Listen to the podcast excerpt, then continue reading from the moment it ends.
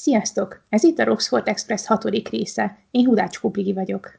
Én pedig Fülep Anna. Az előző adásban ugye ott fejeztük be ezt a beszélgetést, hogy Hermionével kapcsolatban fejtegettük, hogy hát igen, itt a fiúk azért nem nagyon remekelnek itt ebben a részben, mindenféle szempontból kicsit alul maradnak most, és ugye, hogy Hermionit is azért eléggé sokszor ott hagyják a kakában, különösen ugye mondjuk a Hagriddel kapcsolatos eset miatt, hogy Hermione ugye a millió egy órája mellett kénytelen egyedül segíteni Hagridnak, ugye pedig a fiúk is megígérték ezt a dolgot, illetve ugye mindemellett tetézve ugye a bajokat, és tekintet nélkül Hermione-nek a jelenlegi idegállapotára, ugye Rón is azért eléggé, nem is tudom, kelt itt a feszültséget. Makesz sorsa, meg a, meg a tűzvillám miatt is, ugye Hermione ő eléggé kívül kerül most itt a baráti körből ismét csak. És azért ugye valamilyen szinten a Ron viselkedése is érthető, hiszen a saját házi állatát védi, hiszen persze tudjuk a regény végén, hogy Csámpás nem annyira sportból akarta Makeszt megenni, hogy mert ő gyakorlatilag szövetségre lépett Siriusszal, és valahogy Siriusnak sikerült megértetnie vele, hogy, hogy a patkány az ellenség, de hogyha belegondolunk, akkor ugye Csámpás ezt már előtte is érezte, hiszen már amikor a, még már a boltnál. Igen, már a boltnál. Ugye azt akartam mondani, hogy már a Roxford Expressen is volt konfliktus, de ez nem igaz, hanem már rögtön a boltban is rátámadt Makeszre, és persze én is zokon venném, hogyha a házi állatomat valami folyamatosan meg akarná enni, ugyanakkor Ron még a szokásosnál is szűklátókörűbb, és nem veszi észre, ami gyakorlatilag kiveri a, a szemét, hogy ugye a Harrynek az a kis nem tudom magyarul mi volt ennek a neve, de ugye az a kis eszköz, amit ajándékba küld neki. Egy zsebgyanúszkóp. Ó, igen, és ugye ami figyelmeztet akkor, hogyha igen. valaki susmusol a hátad mögött, és nem az, akinek kiadja magát, meg hasonlók, az ugye minden alkalommal jelez, amikor Makesz ott van, de ezt be tudják annak, hogy ú, ez biztos csak egy ilyen olcsó bubli, és nem lehet benne megbízni. És ugye ezer is, ilyen, ezer is egy hasonló példa van, amikor, amikor ugye Ron csak ráfókuszál arra az egy dologra, ami neki éppen a berögződése, és ezentúl semmit nem hajlandó figyelembe venni, és semmilyen racionális érvet nem hallgat meg, és ahogy mondtad, ugyanezt történik a tűzvillámmal is, amikor Harry kap egy ilyen hihetetlenül drága névtelen ajándékot, akkor szerintem a legtöbb józan ember nem mondaná azt abban a helyzetben, amiben ők vannak, azaz, hogy Harryt vélhetően egy szökött gyilkos éppen el akarja tenni lábalól, hogy á, biztos ez egy ilyen teljesen legít ajándék, nincsenek semmi baja, repkedjél vele az égbe, biztos nem fog magáról levetni, és így tovább. És ő van teljesen kiakadva Hermione-re, aki megteszi egyetlen emberként az észszerű lépést, és szól erről a, a tanároknak, szóval róla azért alulmúlja saját magát. Itt hát igen, mi... meg Harry is itt egyébként a tűzvillámmal kapcsolatban, Harry is egyébként eléggé megorról rá, tehát Hermione igen, nagyon kívül kerül most a körből, és abszolút nem megérdemeltem.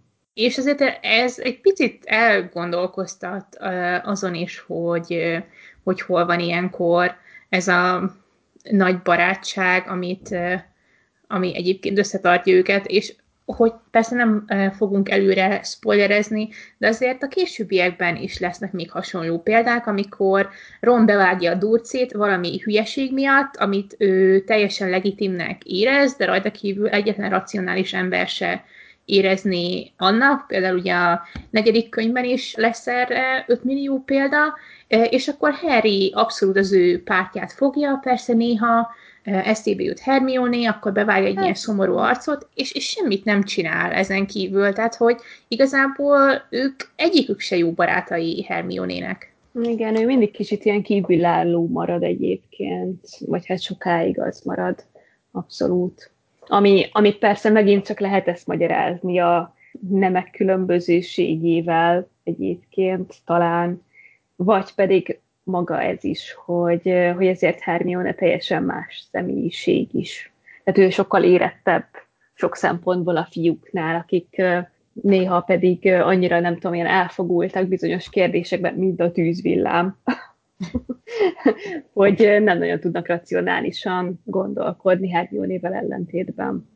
Tehát ez akár azzal is magyarázható, de egyébként abszolút igazad van ezzel, hogy, hogy igen, azért Rón és Harry sokkal jobb barátok, mint, mint Hermione-val.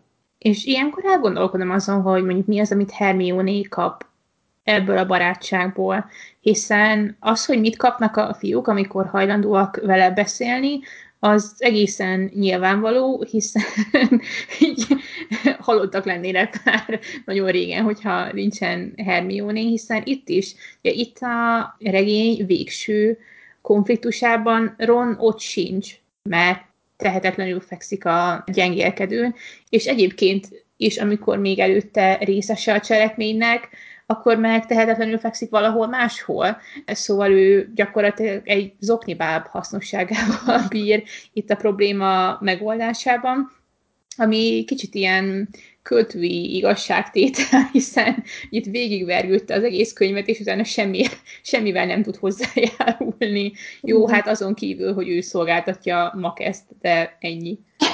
De hát egyébként azért azért megmérdeném olyan szempontból egyébként ezt a barátságot, hogy szerintem azért Hermione is profitál ebből a, ebből a barátságból. Jó, persze nyilván másfajta pozitív dolgokról beszélünk itt, nyilván felőle, és nem tudom, hogyha mérlegbe tennénk nyilván itt ezeket a dolgokat, nem biztos, hogy teljesen egyelőre jönnének ki ezek a dolgok, de, de azért Hermione is nagyon sokat lazul itt a, a két fiúnak a társaságában is. Szerintem ez jó irányba viszi el a személyiségét, illetve ugye, hogy Harryvel különféle kalandokba keverednek, ugye így többször is kerülő olyan helyzetbe, ahol, ahol úgymond legyőzheti saját magát, mármint Hermione. Mert hogyha eszedbe jut egyébként, ugye ott az első részben nagyon-nagyon sokszor előfordul, hogy hiába jó tanuló, hiába betéve tudja az összes könyvet és az összes varázslatot, és, és a tanórákon mindig brillírozik, és uh, tényleg az apró betű zárójel mindent uh, kívülről tud, és, uh, és minden varázslatot elsőre 120%-osan be tud mutatni, azért a való életben, akárhányszor ugye veszéllyel kellett szembenéznie, ő a saját képességeit mindig elfelejtette, hogy ő mire képes. Mm. És, és ez azért részről része, ez, ez abszolút javul nála, szerintem. Igen, ez, ez igaz. És ugye Szerjék nélkül ez, um, na, ez nem biztos, hogy végbe ment volna benne, vagy ilyen gyorsan, vagy ennyire korán. Jó, persze lehet, hogyha kikerült volna itt később, ugye végzősként a Roxfordból előbb-utóbb, bár ugye az is kérdés, hogyha már az ember, nem tudom, közel felnőttként kénytelen szembesülni az élettel és a tantermen kívüli dolgokkal, hogy úgy mennyire ügyes lett volna, vagy már belérögzült volna, hogy csak ilyen tantermi ö, dolgokat tud tökéletesen végrehajtani, még az élet váratlansága, spontaneitása pedig, ö, pedig ö, feladat elé állította volna őt, amint jobban feladat elé. Na jó, hát ebben igazad van, bár én azért továbbra is szkeptikus vagyok ebben a dologban, és a következőket most már direkt erre kihegyezve fogom olvasni, mert, mert Rom most nagyon refes nálam. igen, amilyen jól indult itt az első igen. részben, ugye a Justice for Ron, hát igen. Ezek a hormonok nem tesznek jót itt a fiúknak, azt kell mondjam.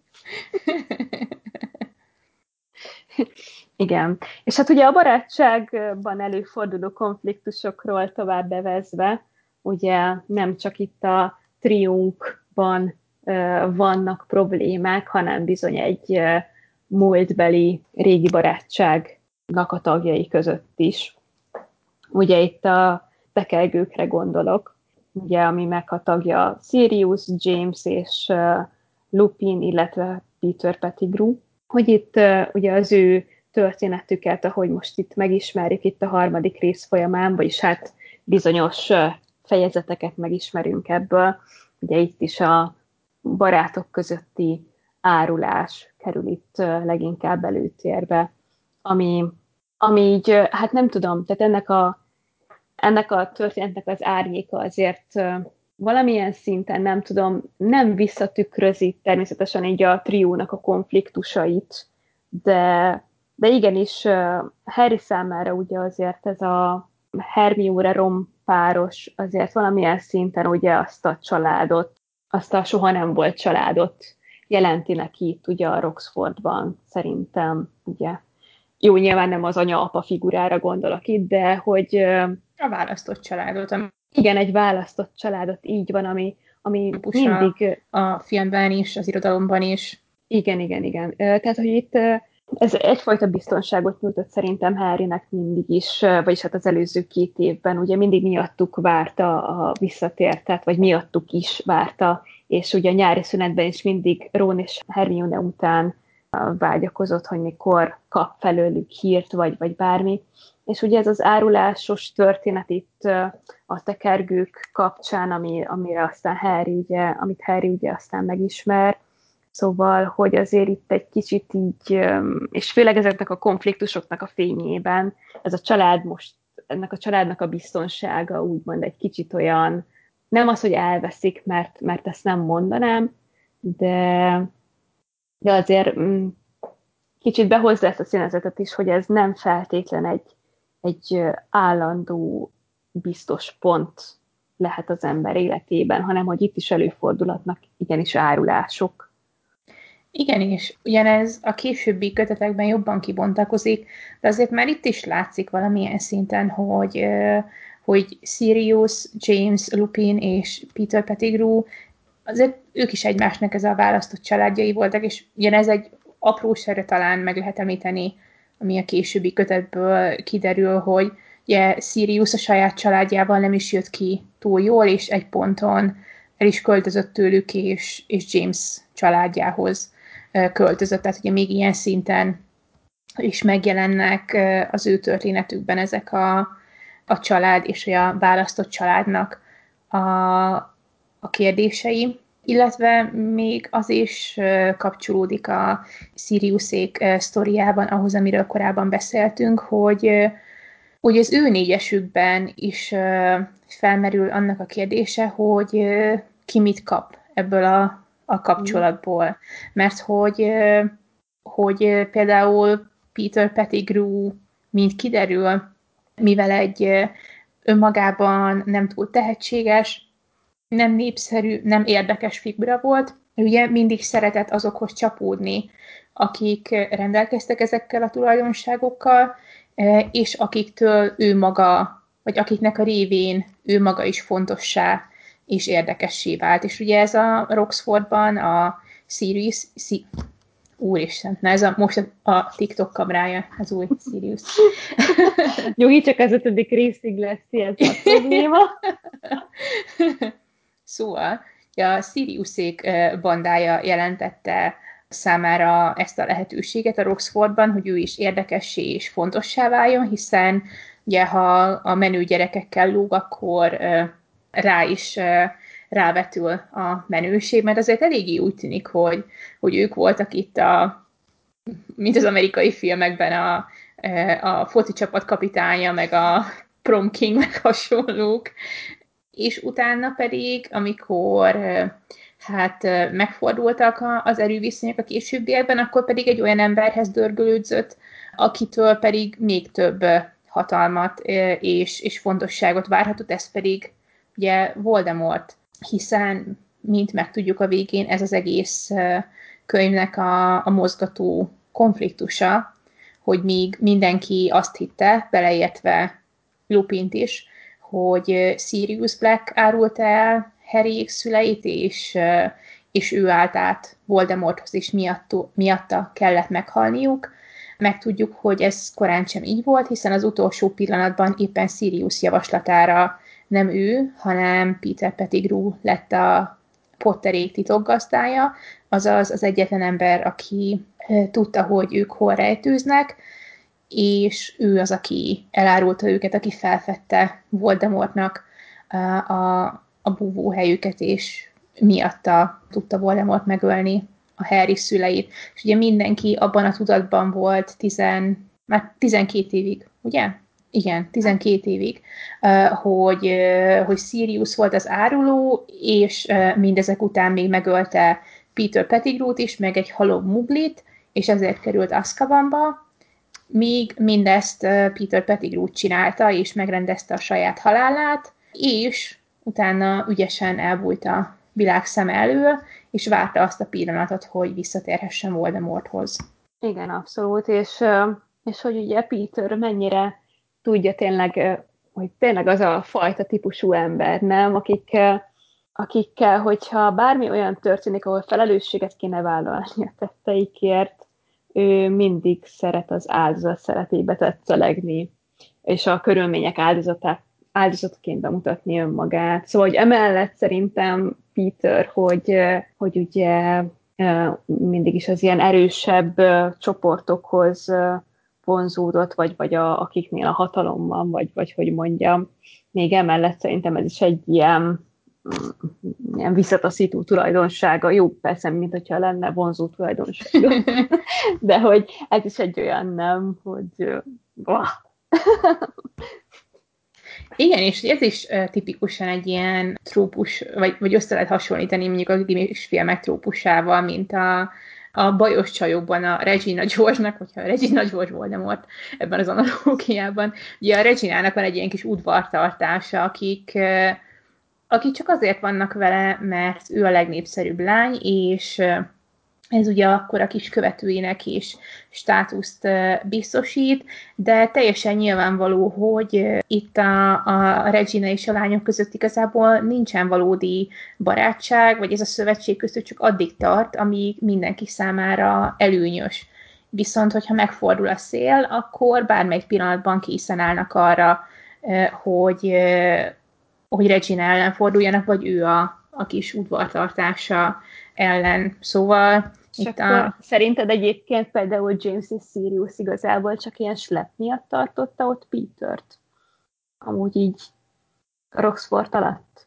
Mert hát ugye Regináról is tudjuk, hogy ezzel nem, nem, nem érez, vagy nem nincsenek ilyen, nem tudom, elfogult érzelvei ott a két lányjal kapcsolatban. Mondjuk nem feltétlenül, mármint, hogy ugye Regina Voldemort, nem Sirius. Ja, Voldemort, igen, ó, igen.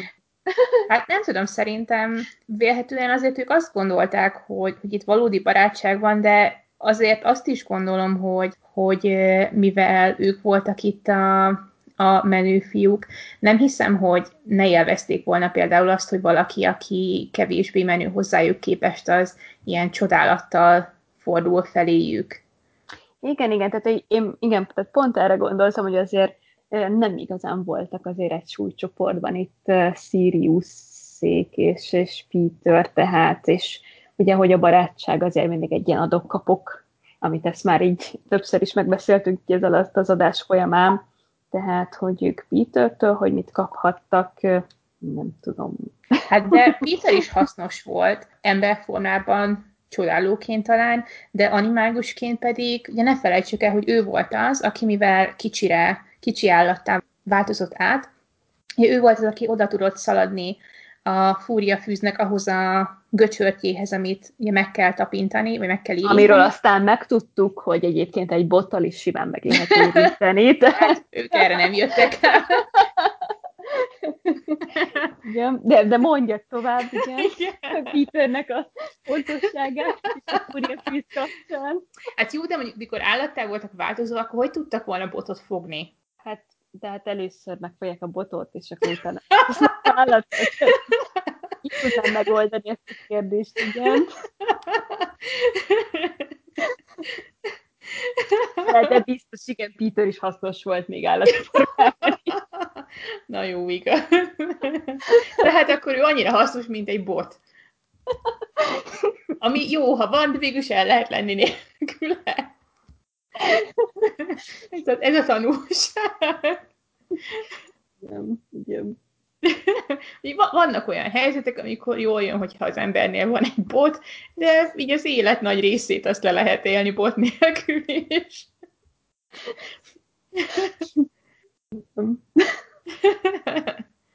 Egyébként most ez eszembe jutotta, hogy amikor Lupin elmagyarázza, hogy miért van egyáltalán a fúria fűz, ugye azt akkor telepítették a Roxfordba, amikor ő mm. oda került direkt ezzel a szándékkal, hogy hogy ugye őt ki tudják csempészni, amikor éppen vérfarkaskodik, akkor vajon mi lehetett ott Dumbledore-nak a gondolatmenete ezzel kapcsolatban? Mármint, hogy, hogy van egy göcsört, amit megnyomsz, és hogy, akkor... Hogy majd, majd valamelyik tanuló úgy is megtanul kisállattá átváltozni, és akkor az nyomkodja ott a göcsörtöt.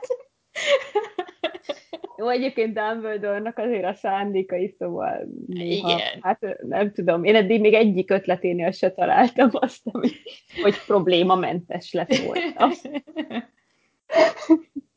hogy őszinte legyek. Hát Ez igen. például egyébként most így, most tényleg, tehát visszatérve erre, hogy Dumbledorehoz, és ugye Csikúcsör, meg Sirius megmentés, megmentése, szóval, hogy itt is azért mindig a gyerekekre testálni rá ezt a dolgot, hogy oldjátok már, meg légy szíves. Nem? Igen, és, és persze olyan szempontból logikusnak tűnik a, az ő döntése, mert hát igen, Hermione-nél van a, az időnyerő, stb. stb. De közben meg valóban uh, Dumbledore-nak, hogyha uh, ha akarja, akkor lett volna lehetősége ezt uh, talán máshogy is intézni, mert például pont a csipócsör megmentése kapcsán jutott eszembe, hogy persze oda lehet menni csikócsörhöz, így a fizikai testünkkel, és akkor ott hajlongani neki, és várni, hogy ne egyen meg, és utána elrejtőzni az erdőben, de hogy nincsen erre vajon valami varázslat, ami eloldozza a kötelékeket, és akkor ez így picit egyszerűbb, egyszerűbben megoldódik? De hát igen. Igen, tehát minden idők leghatalmasabb varázslója, és, és nem tudom, tehát ez már a harmadik eset, hogy a gyerekekre testálja egyébként a piszkos munkát. Meg, meg ez, hogy, hogy oké, okay, ez a csikócsör dolog, ez talán kicsit nem is tudom, marginálisabb is, de például azt hagyni, hogy, hogy Harryt majdnem megcsókolják a dementorok, hiszen ugye aztán ebből lesz országos botrány, hogy amikor uh, Sirius-t uh, a, a tónál elkapják, akkor nem csak rajta próbálják meg végrehajtani a csúkot, hanem, uh, hanem Harry is, ami ugye azt jelenteni, hogy onnantól mind a kettőjüknek kapáltak, és az életüket a továbbiakban mohaként fogják folytatni. És hogy ez például olyasmi, ami, ami tök oké, hogy csak ilyen hajszálon múljon. Hogy ez, ez megtörténik majdnem két emberrel, köztük egy gyerekkel? Hát igen. Mert hogy egy csomó dolog ilyen kis izé, aranyos, vicces, szöktessünk hipogrifet, meg hasonlók, de, de azért ez egy olyan dolog, aminek tényleg hatalmas tétje van, és tényleg csak egy hajszálon múlik, hogy nem lesz ebből tragédia. Igen, meg hát ugye a másik dolog ugye Siriusnak is a, a, a pere, tehát nem tudom, tehát azért ő is, ő is tagja itt ezeknek a bizottságoknak, a mindenféle bizottságnak, biztos vagyok benne, és hogy ugye ekkora tisztelet övezi Dumbledore-t, és, és hogy az ő szava Sirius mellett ez így nem számít, én ezt nem hiszem el egyébként, nem. Mm. Hogyha ő azt mondja, hogy hisz neki ebben, ezért és ezért, akkor hát nem tudom, nem azt mondom feltétlenül, hogy fölmentették volna, és akkor menj haza Sirius, és bocsi az elmúlt 12 évért, de azért lehet, hogy akkor a Dementor csukkal még, még várnának itt a bizonyítékokkal is egyebekkel, nem? Igen, mert persze értem én, hogy a cselekménynek szüksége van arra, hogy Harry újra és újra bizonyítson, és vannak olyan dolgok, amiket csak neki lehet megtennie, és csak ő tud bizonyos dolgokkal szembeszállni, de valóban igencsak úgy tűnik sokszor, hogy Dumbledore sokkal többet tehetne annál, mint amit valóban megtesz, és ez a későbbiekben persze sokkal hangsúlyosabbá válik, de nekem az már nevetséges néha, hogy, hogy milyen szinten nem hajlandó Harrynek semmit elmondani, akár a saját múltjáról, akár a szüleiről, akár számos olyan dologról, ami őt nagyon is érinteni, hanem hagyja, hogy, hogy a tudatlanságban vergődjön, és emiatt sokszor akár hülyeségeket is csináljon. Igen, igen. Tehát igazából, hogyha ezt lehet mondani, akkor tehát szerintem itt a harmadik részben jelenik meg talán, hát nem az egyetlen karakter, mármint felnőtt karakter itt a regény folyamban, de, de azért a ritka kivételek egyike, és ez szerintem Lupin, aki mm. ő az egyet, vagy ő az első olyan, aki, aki tényleg komolyan veszi Harryt, aki, aki egyelőfélként bánik vele, és, és amit csak, hát nem azt mondom, hogy amit csak tud elmond, de ami Harryre tartozik, amit úgy ítél, hogy Harryre tartozik, azt, azt elmondja neki, és, és segít Harrynek, hogy, hogy ennek tudatában hozzon meg döntéseket, nem?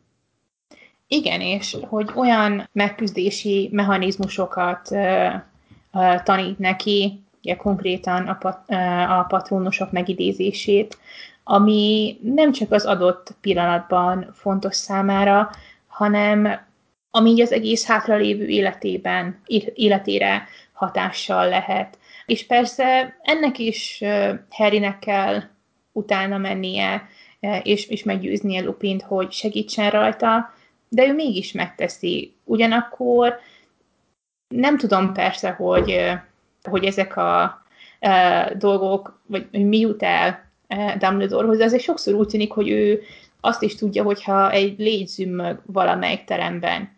És, és mindezek fényében mondjuk például a Roxford Expressen történtek után nem jutott eszébe azt mondani Harrynek, hogy hallom fiam, hogy elájultál, rajzat kívül senki nem ájult el, nem kellene erről valahogy beszélnünk? Hát szóval igen. Ez kicsit ö, érthetetlen, és, ö, és ugye a későbbiekben ez még inkább, vagy még hangsúlyosabbá válik, hogy, hogy Harry tényleg csak a saját eszközeire van utalva nagyon sok esetben, kivéve amikor előkerül egy Lupinhoz hasonló ember, aki, aki hajlandó tényleg komolyan beszélni vele arról, hogy mikkel kell szembenéznie az életben.